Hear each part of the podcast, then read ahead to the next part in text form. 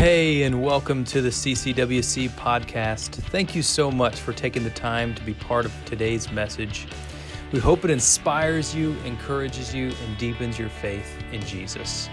Enjoy the message.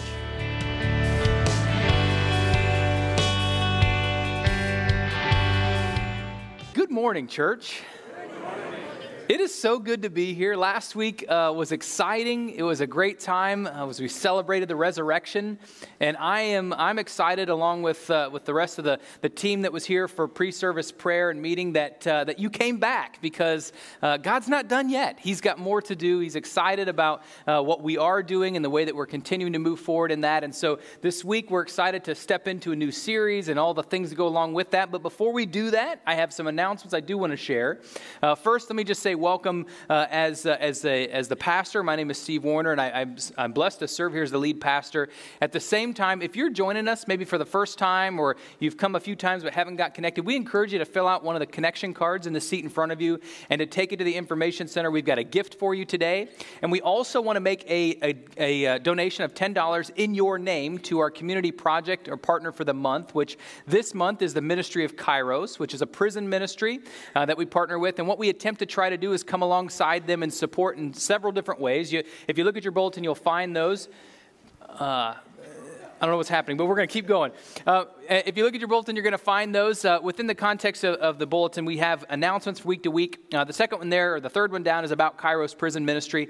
Uh, and this year, they're asking for a few things of us. One, they're still asking for cookies, which uh, I can tell you right now is a, is a blessing to anybody that hasn't had a homemade cookie for a while. Uh, the second thing is prayer, which has always been a mainstay for this. And they, they do an, a great job of demonstrating to those inmates that will be there the opportunity opportunity to be able to, to see who's praying for them by having you fill out your name on a prayer chain and then they make or a piece of paper and they make a prayer chain out of that and they can take that into the prison and show uh, those that participate in this event who and how many are praying for them. And then the last thing which is a new thing this time they're, they're asking for meal tickets which is an opportunity for us to financially support specific individuals. And a meal ticket i believe is $5 it doesn't say it here but uh, what that does is it's the uh, support for any individual who's taking part in this to have the meals while they're there. And so we encourage you, if you haven't already, to stop by the booth or their area out there, uh, the display out there in the Next Steps area, and uh, just to, um, to ask them about their ministry, to figure out how you can get involved, and to see exactly what that all is about. And so we encourage you to do so. The second thing I want to mention is this, this is a big one, especially for this service.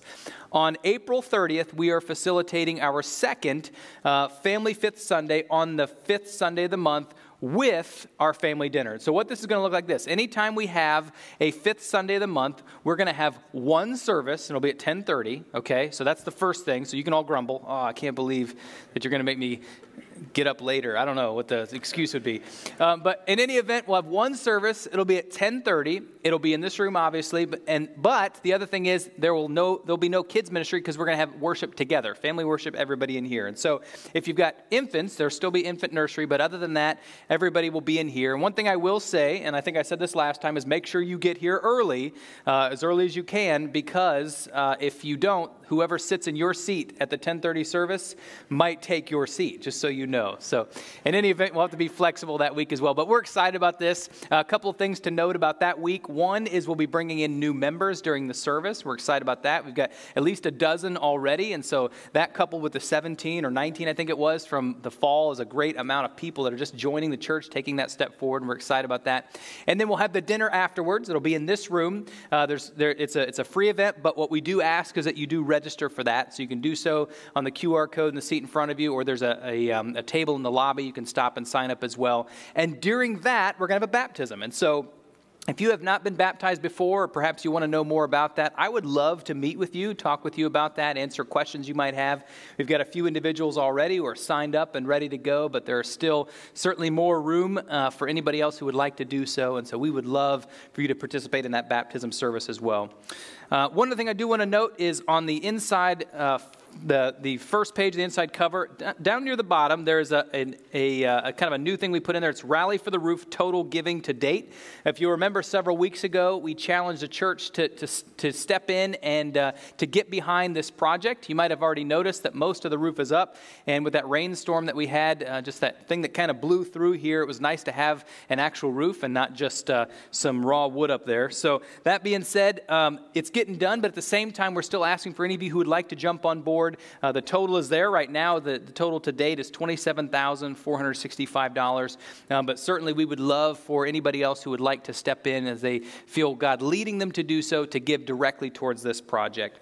And then I'll make one note in that gray box that uh, we, we took the Easter break. Kids and youth, Club 56, and uh, CC groups will all be back tonight. And so we look forward to seeing you uh, tonight at 6 o'clock as well.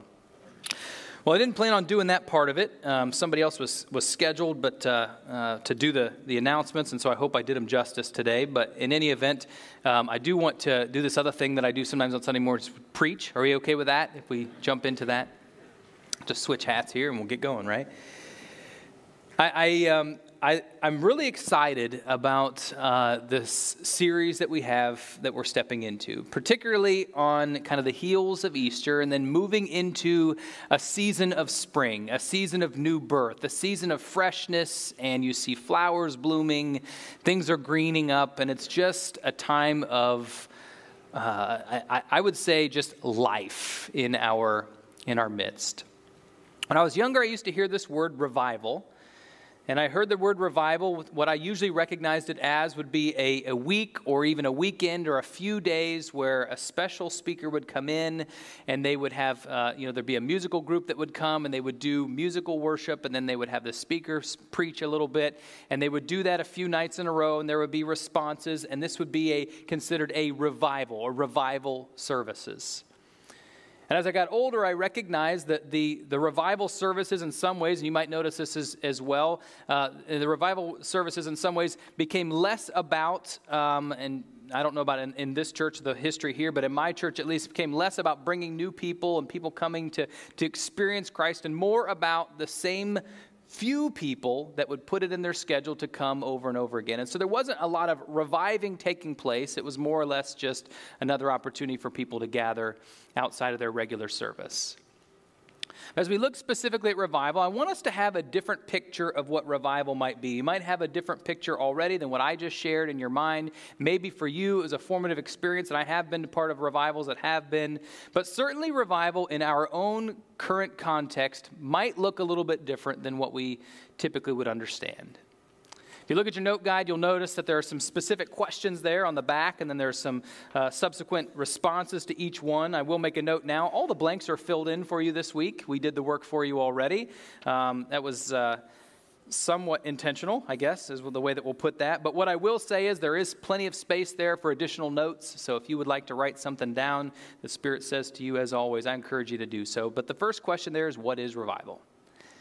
This is a big question, but I'm going to attempt to try kind of give just a, a 10,000 foot view. The, the, the, the, response to what is revival is not specifically a service. It's not specifically when a, a revivalist comes in or evangelist comes in, but it's much bigger than that. Revival refers to a spiritual reawakening from a state of dormancy or stagnation in the life of a believer. Revival is something where, where, where we are reawakened. Revival encompasses the resurfacing, the reappearance, uh, so to speak, uh, of a God who's been there all along, but we may have put him on the back burner, may have put him in a box, may have said that, that God, you are, you are welcome to be here as long as it's on my terms, but it's a resurfacing of the, the love of God an appreciation for God's holiness, a, a, passion for his, his word and for his church, a, a conviction of, of, awareness for the personal and corporate sins that are among us. Maybe revival also encompasses a, a spirit of humility, a desire for repentance or growth in righteousness. I could say this revival in and of itself invigorates and sometimes deepen, deepens a believer's faith. You know, when we look at revival in general, it's part of our spiritual formation. It's a, it generally uh, involves a connotation of a fresh start. And in essence, this, this last one is maybe uh, the most striking. Revival breaks the charm and power of the world, which often blinds the eyes of men and women and focuses them or refocuses them on the heart of God. When we look at this series specifically, we're going to explore revival. As believers, we might see revival happening elsewhere, and we think, you know what, what, what do we need to do? What programs do we need to set up? What services do we need to have to set God up so He can work? Sometimes we might see revival elsewhere, and we think, why isn't that happening here in my, in my context, in my midst? We come up with reasons, and typically all pointing towards something that, uh, that's outside of our control, assigning blame elsewhere. In essence, the reality is this revival starts with heart. In fact, I'll say this revival in your life starts in your heart. And the series bottom line for the entire series is this revival starts here if you and I are going to experience revival, it's not going to be because of a program that takes place outside of it. It's not going to be because of some other thing. Instead, it's going to be because of God getting hold of our heart and us allowing Him to, to have His way, to say in our life, in our light song, the same thing that we just sang in that last short little song, which is this I surrender all. And if we're not willing to surrender all, then God can't do a full, encompassing, overarching, resurfacing work within us because we have been hesitant to His leading. And there's a lot of things that go into this, and we'll talk about those as the week goes on, or as the weeks go on, I should say. But as we look at this specifically, in this series, we're going to recognize that God has been at work, and He's still at work, and He has more work to do. But the thing that He wants most of us, of each individual, is our heart.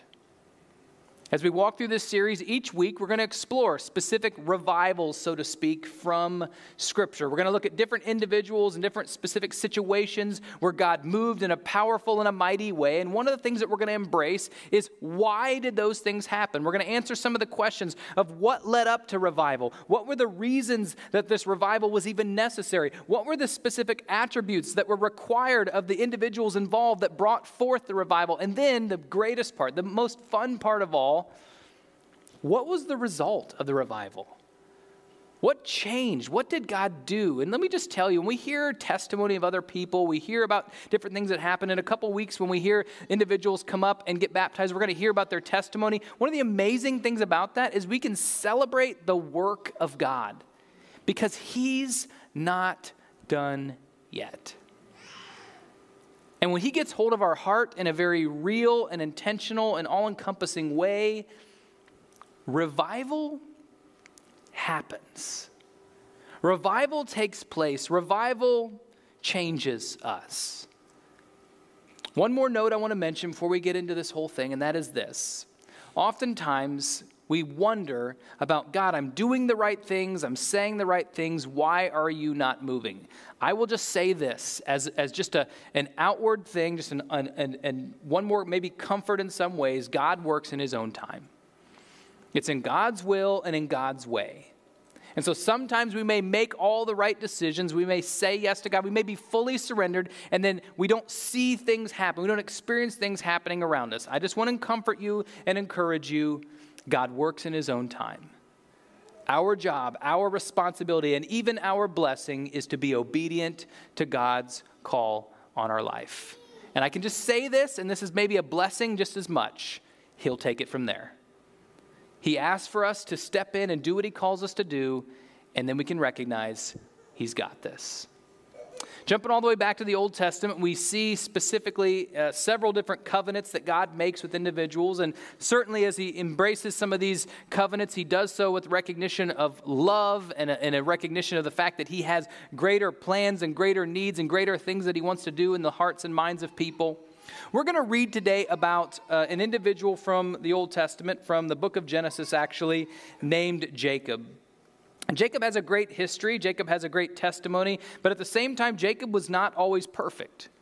Jacob didn't have it all together all the time, and sometimes he even lost control of himself and his own family. And I'll just say this I think sometimes what takes place is we elevate people within Scripture to say, okay, they're almost larger than life or, or they're greater than human, they've got everything figured out. Can I just say, Jacob was a human being just like you and I. He had free will, he had opportunity to be able to make choices, and therefore, within this context, we can recognize that Jacob is relatable. He's not just some figure out there that had it all together, but he is relatable for us today. And so, as we walk through this specifically, may we recognize Jacob and who he is. Genesis chapter 35, and I'm going to read 15 verses, and then we're going to talk just about those specifically as we answer the questions about revival. Verse 35, or chapter 35, verse 1 reads like this Then God said to Jacob, Go up to Bethel and settle there, and build an altar there to God who appeared to you when you were fleeing from your brother Esau. So Jacob said to his household and to all who were with him, Get rid of the foreign gods you have with you, and purify yourselves and change your clothes. Then come, let us go up to Bethel where I will build an altar to God, who answered me in the day of my distress and who's, excuse me, who has been with me wherever I have gone. So they gave Jacob all the foreign gods they had and the rings in their ears, and, the, and then Jacob buried them under the oak at Shechem. Then he set out, and the terror of God fell on the towns around them, so that no one pursued them. Jacob and all the people with him came from to Luz, that is Bethel, in the land of Canaan, and there he built an altar, and he called the place El Bethel, because it was there that God revealed himself to him when he was fleeing from his brother. Now Deborah, Rebekah's nurse, died and was buried under the oak tree, under the oak outside Bethel, so it is named Allon Bachuth.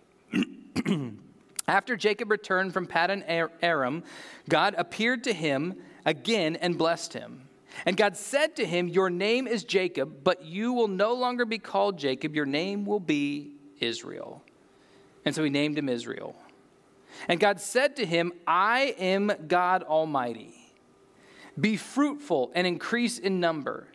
A nation and a community of nations will come from you, and kings will be among your descendants. The land I gave to Abraham and Isaac, to Abram and Isaac, I also give to you, and I will give this land to your descendants after you. Then God went up from him at the place where he had talked with him. Jacob set up a stone pillar at the place where God had talked with him, and he poured out a drink offering on it, and he also poured oil on it. Jacob called the place where God had talked with him Bethel. As we read this, we recognize Jacob, in a lot of ways, is going through a process of spiritual formation. He's experiencing a reminder of who God is. He's experiencing this moment of where God says, Do you remember this covenant I had with you? And in that moment, he realizes the error of his ways, that the idolatry that had encompassed his family and his life. He gives those things back. He follows God once again. God renews that covenant with him, and then he once again establishes God's goodness and, and, the, and, the, and the moment to which God experienced or he experienced his time with God at Bethel. God made a covenant with Abram. This was Jacob's grandfather, and the covenant was passed down to Isaac and then to Jacob. And Jacob made a vow to affirm it, and that's in Genesis chapter 28. And then after 20 years, after 20 years, nothing happened.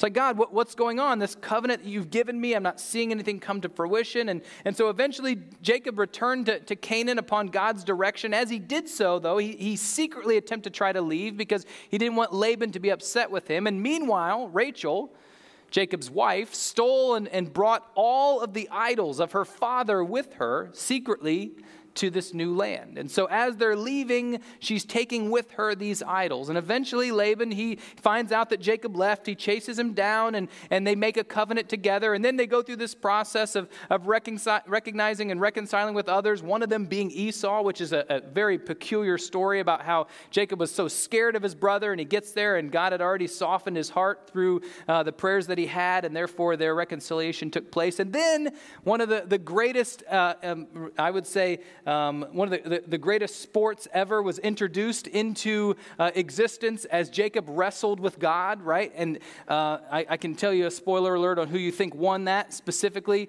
uh, but I just tell you that, that he had this whole experience where he's walking through all these things, and then a spark comes when we see this revival take place. For Jacob's family was wronged, his, his daughter Dinah was attacked, and his sons came and they killed many people as a result uh, to try to avenge their sister's attacker. Or their sister's attack, I should say. But the response to that brought forth a, a, festering in a lot of ways of the vow that Jacob had with God subsiding. See, the Lord would, would certainly be his God. He did say that, but at this time, he was allowing the worship of the, the idols that were brought along by his wife to become the mainstay, to become the recognition, to become the normal thing in their family. And these pagan rituals became their strategy, became their gods. Heard a story once, and I'm going to share it now about the stranger being introduced into the family. And it reads like this A few months before I was born, my dad met a stranger who was new to our small Tennessee town. From the beginning, Dad was fascinated with this enchanting newcomer and soon invited him to live with our family. The stranger was quickly accepted and was around to welcome me into the world a few months later. As I grew up, I never questioned his place in our family. Mom taught me to love the Word of God, and Dad taught me to obey it, but the stranger was a storyteller. He could weave the most fascinating tales, adventures, mysteries, and comedies were daily conversations. He, he could hold our whole family spellbound for hours each evening. He was like a friend to the whole family. He took Dad, Bill, and me and the other first major to our first major league baseball game. He was always encouraging to see us, uh, to, to, to help us see movies and to make arrangements to introduce us to several movie stars. The stranger was was an incessant talker. Dad didn't seem to mind, but sometimes mom would quietly get up while the rest of us were enthralled with one of the stories of the faraway places and go to her room to read her Bible and to pray. I wonder now if she ever prayed that the stranger would leave.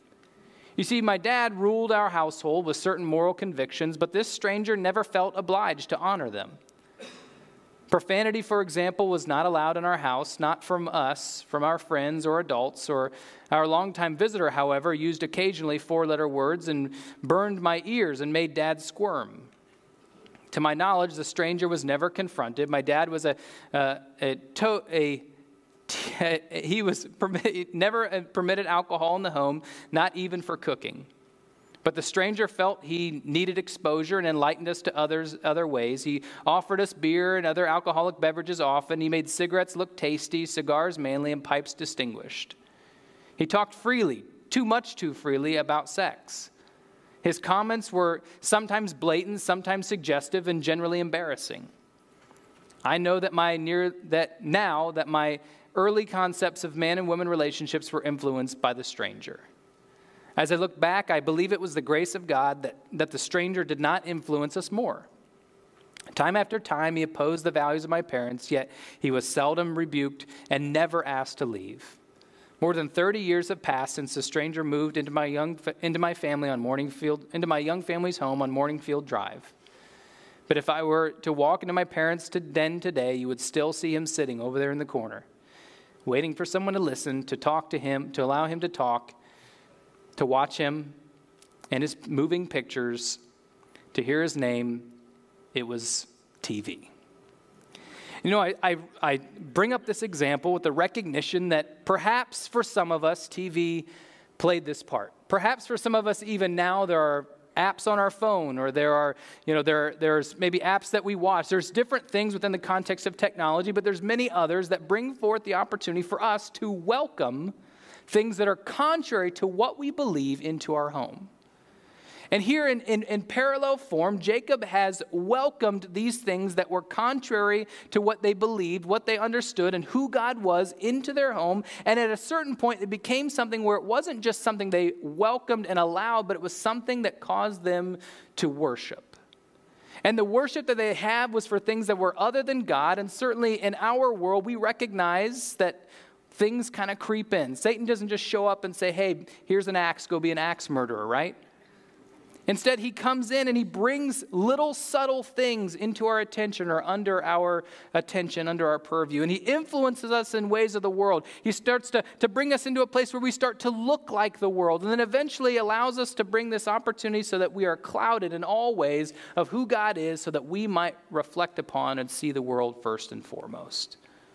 What's striking about Jacob's story is that he had this vow that he made with God.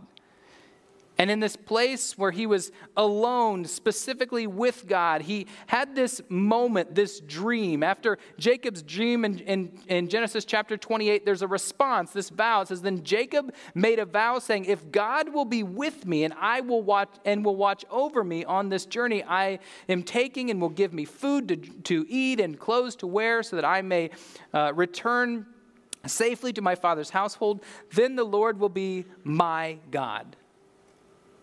And this stone, which he had a stone that he was using as a pillow, which is, doesn't make much sense to me, maybe it does to you. And this stone that I have set up as a pillar will be God's house. And of all you give me, I will give you a tenth. And so the vow had this reflection that while he made this vow that God would be his God and God would provide for him, there was this response in turn where he would be the one that would be worshiped. But Jacob had slipped back. He had done his own thing. And here, in, in, in fashion, the first point specifically, God created something special. He created this covenant. And in this specific case, for us, He created for humankind a, a gift, a, a, a, uh, a, really, in all essence, He gave us the one true gift that we cannot earn on our own. And Jacob, and still metaphorically and at the same time symbolically, just like us, dishonored this gift. As we describe the covenant of Jacob, we recognize that everything was perfect, and then Jacob made the action to step away from God. And in this world, we recognize that God created the world perfect, but humankind made the decision to step away from God's goodness. And if we're going to experience revival in our midst, we must first recognize what God has done for us in our midst His nature, His high call, the gift that He's granted for each one of us, and recognize specifically that through our action uh, in this world and maybe even in your own life, we have stepped away, we have tarnished, we have thrown away this gift, we have dishonored God. And therefore, note that God created something special and humankind dishonored this gift, so we must recognize the error of our ways. So, what's required of Jacob is also simply what's required of us in some ways. Jacob's stone, this reminder, this call to worship, God does this, this required thing that, that, that uh, certainly was a promise they made together. And I'll encourage you to read uh, the latter or the earlier part of, of Genesis chapter 28 to get the, the rest of the story there. But there's this whole process of, uh, of, of covenant and this whole process of coming together in that moment. And jumping back to verse 1 in chapter 35, it says, Then God said to Jacob, He gave this command command Go up to Bethel and settle there, and build an altar there to God who appeared to you when you were fleeing from your brother Esau. And so go and build. God spoke to Jacob, Go and build. And Jacob knew what was about to happen. He recognized that he had made this vow 30 years ago, and he was about to come back and say, God, I'm sorry I haven't been faithful to you. I haven't kept my part of the promise. You know, I said the sinner's prayer a long time ago, and then I went about doing my own thing. And having experienced God's manifest presence at Bethel, Jacob knew the location. He knew this holy place, and so he went back there taking his family. But prior to doing so, there needed to be some preparation. Because as soon as as soon as Jacob saw God again in his glory, he recognized, because it's easy to kind of just fall into sin when we don't allow God to, to shine in our life. But as soon as that light shined on him or shone on him, he recognized the error of his ways. He recognized the, the things that were happening in his life because God illuminates sin in our life if we allow him to do so. He brings forth conviction through the Spirit for us to be able to recognize here are some places or here's something that I'm keeping from God. And so God shone on him and the preparation needed to come. In verse 2 and 3, it reads like this So Jacob said to his household and to all who were with him, Get rid of the foreign gods you have with you and purify yourselves and change your clothes. Have this ceremonial washing. Purify yourselves, purify your bodies. At the same time, within that context, not just purify, but change your clothes because the clothes you've been wearing are dirty. And at the same time, the clothes you've been wearing have been being used for idol worship. And then as the verse goes on, or as the, the passage goes on, it says, Then come, let us go to Bethel, where I build an altar to God, who answered me in the day of my distress, and who has been with me wherever I have gone. And then comes the action. This is one of my favorite parts, certainly my favorite part of this passage, my favorite parts of this, of this specific revival, and that is this. So they gave Jacob all the foreign gods they had. Not some, not just the ones they weren't using anymore, not the ones that are like, okay, I can part with this, but they gave him all of their gods. And Jacob all their gods and they and their in their rings in their ears which this is this is formative too because certainly at that time there was two things that could have been recognized. First of all with the earrings in their ears it could have been a situation where there was an actual uh, an actual idol or an actual god that required their slavery. Here's the, the the note in that time. If you were a slave of a master and eventually you were able to gain your freedom in some way whether you bought it or it was granted to you but you still had a friend or a loved one or even a spouse spouse that was still a slave, what you could do is continue to be a servant. And in, as a servant, what they would do is they would actually take an awl and they would punch an earring or they would punch a wooden stake through your ear as if to say, You are still, while you're not owned, you are still, uh, you, you are still a servant of this master. And so, what they were doing at that time, symbolically or quite literally, is they were removing these earrings, saying, We were slaves to another master. We were recognizing that we were not slaves to God. We were giving these earrings back, and we were saying, God, we want to be your children once again. And this isn't a knock on jewelry. Instead, this is a recognition of idolatry because they didn't have to give up their rings or their bracelets. Instead, it was just the earrings because the earrings represented their falsehood, represented their wrong direction, it represented idolatry. So they gave Jacob all the foreign gods they had, the rings in their ears, and Jacob burned them under the oak, buried them under the oak at Shechem. You know, I, I, I don't know about you, but certainly in this context, we see that Jacob understands, he takes the reins, and he gives everything back. But we also recognize that it's all and the representation of everything. And so the, the core, the key is this spiritual preparation as we come to the foot of the cross, as we say, God, I want you to take all that I am, to receive my heart. I want to be at the heart of your will. The reality is that spiritual preparation is an act of full surrender. Every bit of us, every piece of us, everything that we are must be surrendered before the King. The good, the bad, the ugly, all that we are needs to be taken, given to God, buried, and eliminated from our lives. And then comes the, the, the, the most exciting part of the entire revival, as they come into the presence of God, what is the result? God's protection, it, it, it, comes back. God's protection over Jacob is there, and certainly God's keeping his end of the bargain. And God's ways are, are better than our ways, and, and the power that he grants and, and gives in this specific instance is, is such an encouragement. But the result is, is that Jacob obeyed God, and the covenant that God made with Abraham was again renewed with Jacob. Prior to Jacob's death, he transfers the covenant God made with Abraham to his son Joseph, to Ephraim, and to Manasseh. And this act of, of, of is perpetuated beyond just the individuals of that time, just the people of God at that time, just Jacob and his family. And it goes from, from there to, uh, to the next step. In Acts chapter 3, verse 25, it reads like this You are the children of those prophets, and you are included in the covenant God promised to your ancestors. For God said to Abraham, Through your descendants, all the families on earth will be blessed. And so as we kind of reflect upon it, we start to, it starts to be unveiled the, the, the reality of this actual covenant. We jump down to Romans chapter 9, verse 8, and it says, You are the children of those prophets, and you are included in the covenant of God promised to your ancestors. For God said to Abraham, Through your descendants, all families on earth will be blessed. Romans 11, 17, but those, but some of these branches from Abraham's tree, some of the people of Israel have been broken off, and you Gentiles who were branches from a wild olive tree have been grafted in. So now you also receive the blessing God has promised. I mean, this is exciting. I, I hope that you're excited. Abraham and his children sharing in rich nourishment from the root of God's special olive tree. And then Galatians 3:29, and now that you belong to Christ.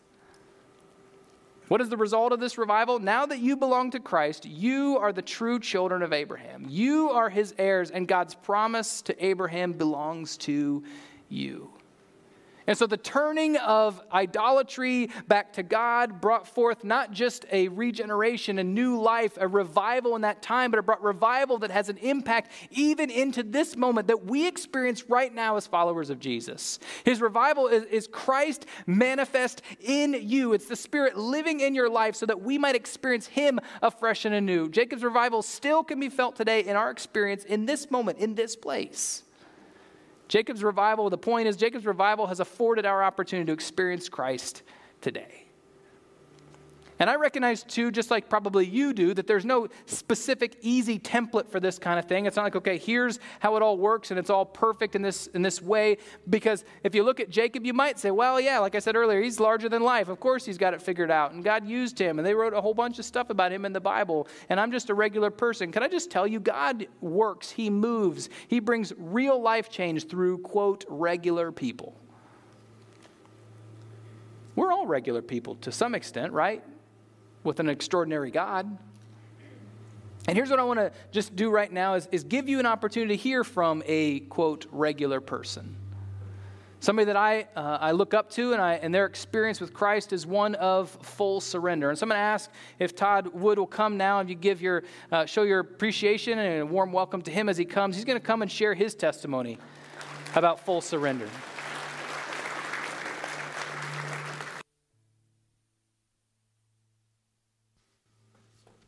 Well, good morning, everyone. So, this is the story of how I came to Christ, kicking and screaming the whole time. Um, I was a popular high school football player, enjoyed lots of attention, hung out with the jocks, but I also hung out with the partiers. And I would play football on Friday night. Saturday night, I would hang out with the bad crowd and uh, just kind of enjoyed the attention that I got from both sides. Uh, my mom did her best to get me to church, but I was a heathen and it didn't sink in at all. Uh, the pastor told me I was going to hell, but I had to do certain things to go to heaven, and I didn't want to have anything to do with that. Um, football was my addiction. I put myself fully into lifting weights, training, which made me bigger, stronger, faster, and eventually led me to going to Otterbein College, where I thought I would have a successful football career. Um, after a neck and knee injury in my freshman year, I was given the option of continuing to play football or walking. I thought it was pretty important to continue walking, and thus my football career was over. I transferred to OU, which, looking back, was probably the biggest mistake I could ever make, but I had tons of freedom and no supervision. So I chose uh, drugs and alcohol to fill the spot where the football had been, and teamed that up with an addictive personality. It was a recipe for disaster. I quick, quickly became a full blown addict as drugs and alcohol were now the main focus that brought back that attention I was sorely craving. The bad part was my body was in such good physical shape that I could ingest huge amounts of drugs and alcohol and still function at an acceptable level. That summer, I was a passenger in a car where both the driver and myself were under the influence. A foggy night, a missed turn. The next thing I know, we had hit a cement abutment and were upside down in a creek. I had hit the windshield directly with my face with no seatbelt or airbag. I do remember wake, waking up in the hospital and the doctor saying, I've got good news and bad news. Good news is you're going to need 12 stitches in your face, but it'll be in your eyebrows, so it won't be noticeable. And I said, Well, what's the bad news? And he said, Well, we can't figure out where your nose is at. As I had hit the windshield, it had taken my nose and moved all everything over to my cheek. So you would think after reconstruction and healing that, that maybe I would step away from the drugs and alcohol. But I returned to school that fall, and parting was an everyday event and even celebrated. So I just went back into that same behavior. I doubled down on my behavior, now turning to harder drugs such as cocaine, heroin, and any pill I could get my hands on. Uh, this went on until a chance meeting that with what would become my wife of 34 years happened, which was definitely God putting someone in my life to bring me back to my senses. My partying lifestyle was totally out of control, and I was having blackouts and lost time incidents, once ingesting enough cocaine to almost have a heart attack, and then waking up three days later wondering what day it was and where I was at. With Lee in my corner, and even though I didn't believe it, God with me, I started the process of detoxing, which was physically and mentally one of the hardest things I had ever done. I graduated, got married, started my retail career enter addictive personality again, and I now pursued success and adulation through my accomplishments as a retail manager. Little did I know the awards and plaques on the wall were my identity, and I chased after them as hard as I could. I came back to Athens in 1999 and continued my retail career at a bookstore uptown. But this time, Lee had been working on me to come to church and read my Bible. I would do this, but didn't see much reason for coming to church. I had it all figured out until that day I received the call that they were laying most of my management staff off, and I would be up to me and a small staff to run a large bookstore. I can remember it like I was like it was yesterday. I got down on my knees. I prayed to God. I said, I said, I surrender. I can't do this anymore. Um, please help me. I, I've, I've been fighting you for so long, I can't do it any longer. Clear voice said to me, it was God. He said, Leave the bookstore, put your trust in me, I've got you. At that point, I knew my running was over and that I could trust him. I picked up my Bible, and the first verse that jumped out to me was Proverbs 3 5 and 6. Trust in the Lord with all your heart and lean not on your own understanding. In all your ways, submit to him, and he will make your path straight. Today, as we all do, I struggle with things of this world, but my eyes are firmly focused on Jesus. He is with me every step of the way, guiding, encouraging, loving me, and showing me the way to heaven. To take a phrase from the popular TV show The Chosen, I think that sums up my life. I was one way, and now I'm completely different, and the thing that happened in between was Him. Thank you.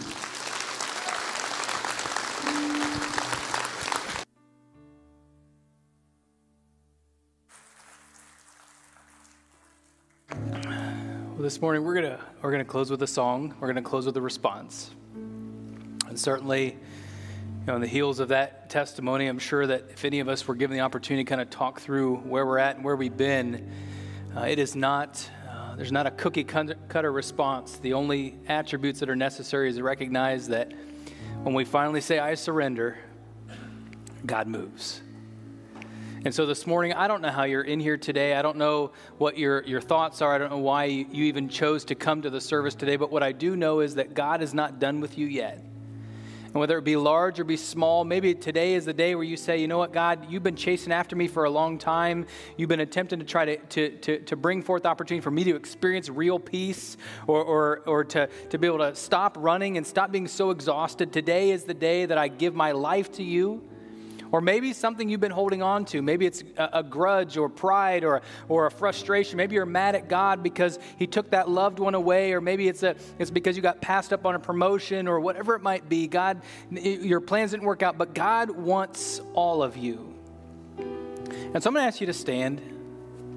And as we move into this time of song, I want to encourage you. If this morning in this place, if you if you're if you're in any way experiencing a call of the spirit to say here's a place in your life here's a thing in your life here's a relationship in your life that you've not given to me i want to encourage you to answer the question to first explore yourself. What do i need to surrender? And then answer the question today will i and if your answer is yes today, I want to encourage you to come as we sing and kneel at an altar up here. And basically, just as Jacob and his family did, take that item, take that thing, take whatever that thing is that you've not given to God, and just bury it here at the altar.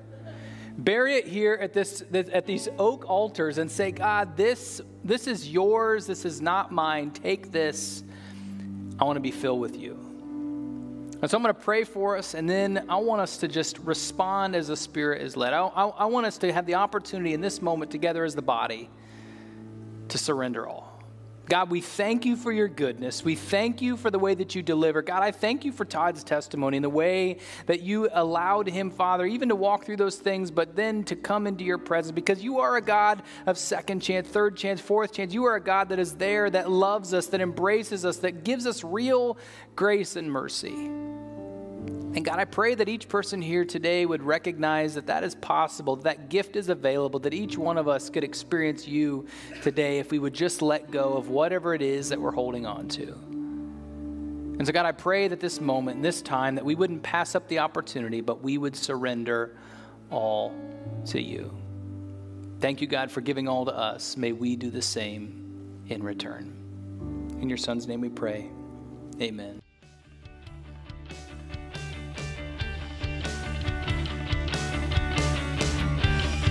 Thank you again for spending time with us today. Thank you especially to those of you who give to CCWC. It is through your faithfulness that makes this ministry possible. Also, if you have any questions about today's teaching or if you want to learn more about CCWC, feel free to contact our office, check the web, or follow us on our social media platforms.